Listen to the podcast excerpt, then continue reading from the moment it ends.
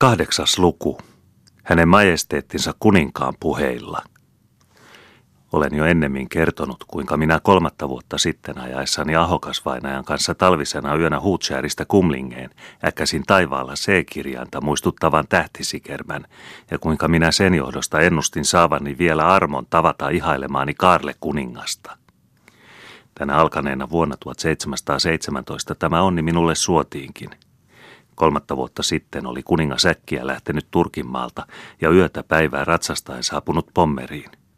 Siellä hän oli sitten harvenneiden joukkojensa etupäässä koko edellisen vuoden taistellut yhtyneitä valtakunnan vihollisia vastaan, kunnes hän Stralsundin menetettyään oli ankarassa talvimyrskyssä pienellä venepahasella saapunut isämaansa rannalle, oltuaan sieltä poissa kokonaista 16 vuotta. Pääkaupunkinsa hän ei kuitenkaan koskaan elävänä palannut, vaan majaili yhä edelleenkin Skoonessa, jossa hänen kerrottiin puuhaavan uutta sotaretkeä. Siellä, Lundin kaupungissa, sai minä sitten kunnian kahteen erään olla hänen puheillaan. Mutta kerronpa asiat järjestyksessään. Kuten sanottu, saavuin Tukholmaan marraskuun lopulla 1716. Vapautta saatuani oli ensimmäinen työni luonnollisesti rientää Riikaa tapaamaan. Olen jo ennen maininnut, että olin saanut hänet sijoitetuksi erään suomalaisen papin perheeseen. Tämä pappi oli Oulun kappalainen, Abraham Frosterus. Suomen armeijan peräytyessä länsipohjaan oli hänkin vaimonsa ja lastensa kanssa painut kotisijoiltaan ja mitä kurjimmissa oloissa päätynyt tänne Tukholmaan. Hän asui rappeutuneessa taloräjässä Nygrendin varrella lähellä Shepsbruuta ja eli mitä suurimmassa puutteessa – sillä ne niukat tulot, joita hän ansaitsi tilapäisillä papillisilla toimillaan tänne asettuneiden suomalaisten keskuudessa, eivät riittäneet paljon mihinkään. Minun talon tullessani oli perhe taas melkein leivätönnä. Pastori oli jo pitemmän aikaa maanut sairaana ja Riika oli kalpea sekä paljon itkeneen näköinen. Minut ovella nähdessään hän riemastui sanattomaksi, mutta purskahti sitten itkuun ja kertoi hetken mentyä, mikä onnettomuus hänelle oli joku aika sitten tapahtunut.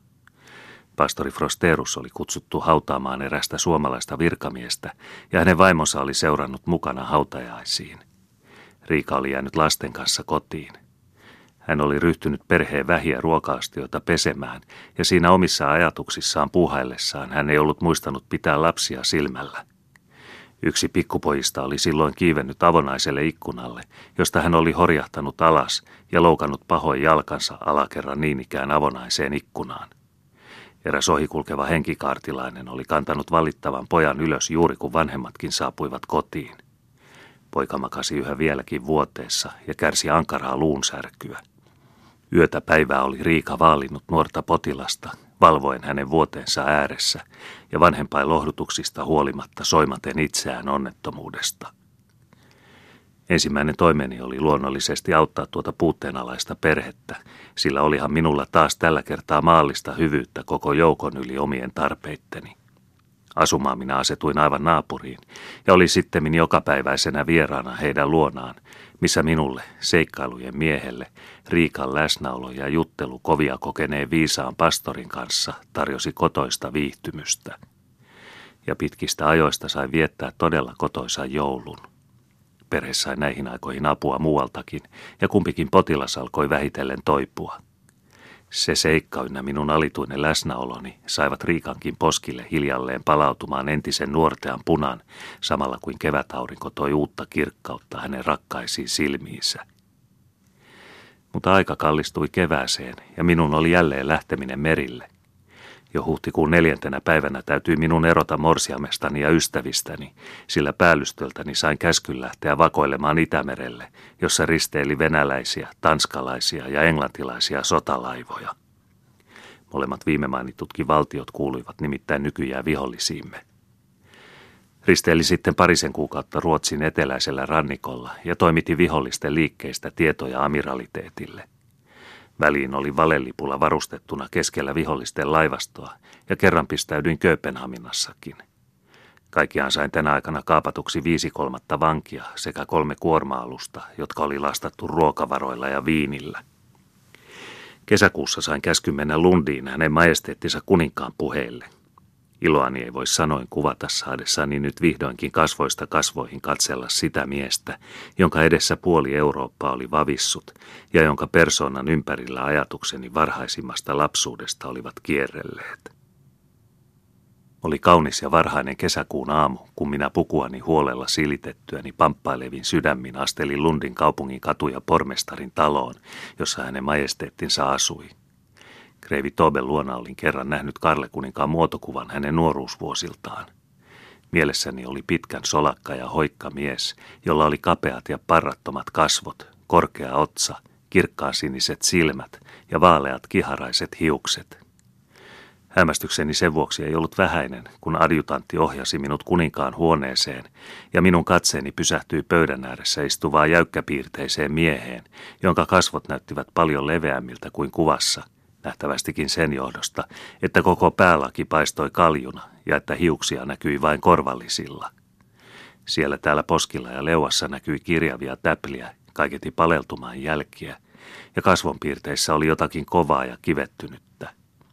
Yleensä näytti hän paljon vanhemmalta kuin mitä hän itse asiassa oli. Mutta puku oli tuo tunnettu ja aina sama. Yksinkertainen sininen lievetakki, leveä nahkavyö ja suuret polussaappaat. Raskas miekka hankkiluksineen oli tuolilla pöydän päässä. Kumarsin syvään, mihin hänen majesteettinsa vastaukseksi nyökäytti hieman päätään lausuen. Hyvää huomenta, Löfing. Minulle on kiitetty teitä oivalliseksi partiomieheksi. Uudelleen kumartaen vastasin minä. Olen puolisenkymmentä vuotta ollut melkein yötä ja päivää liikkeellä palvellakseni vähäisten voimieni mukaan isänmaatani ja teidän majesteettianne.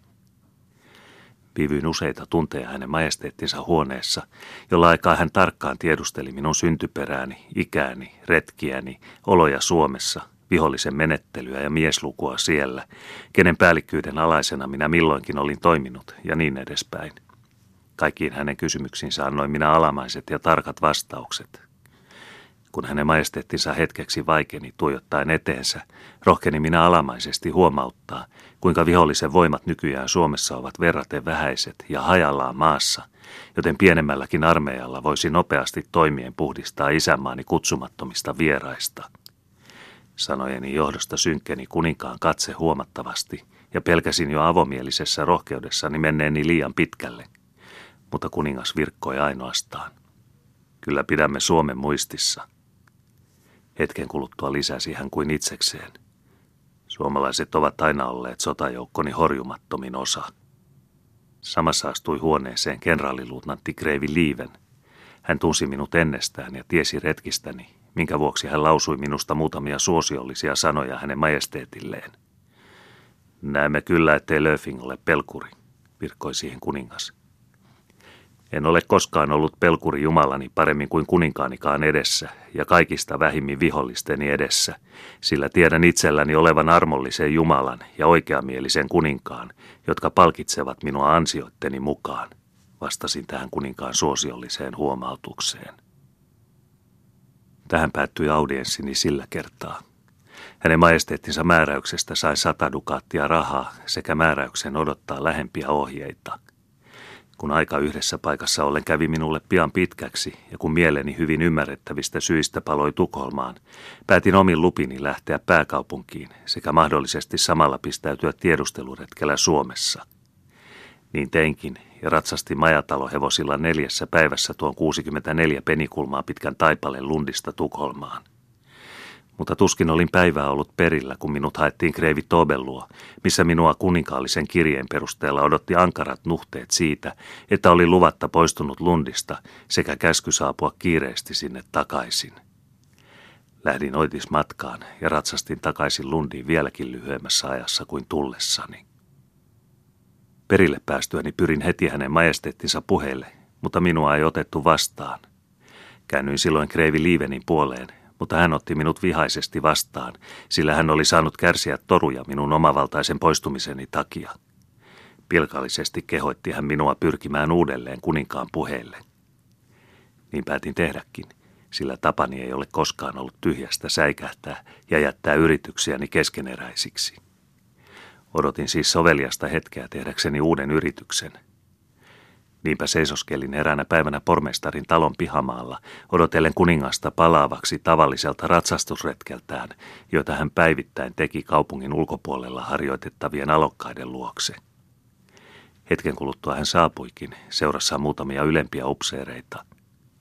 Kun hän hevosen selästä laskeuduttuaan astui portaita kohden, tartuin minä häntä päättävästi käsivarresta ja lausuin kunniaa tehden – olen saanut armollisen kuninkaan määräyksen saapua tänne ja seison nyt tässä odottaen teidän majesteettinne käskyjä. Kuningas kääntyi nopeasti minuun päin ja virkkoi kummastuneena. Löfing, minkä jälkeen hän sen enempää puhumatta asteli saappaitaan kolistellen sisään. Hänen seuralaisistaan toiset nauroivat pilkallisesti, toisten heittäessä minuun vihaisia silmäyksiä. Lähdin kiireesti pihamalta, astelin asuntooni ja heittäydyin näkämystyneenä vuoteelle pitkäkseni. Mutta tuskin olin siinä viittäkään minuuttia loikoillut, kun sisään hyökkäsi kuninkaan adjutantti, kehoittaen minua kiireesti tulemaan hänen majesteettinsa puheille. Heti kun olin päässyt kynnyksen yli, kysyi kuningas. Kuinka te viime kerralla ilman määräystä lähditte kaupungista?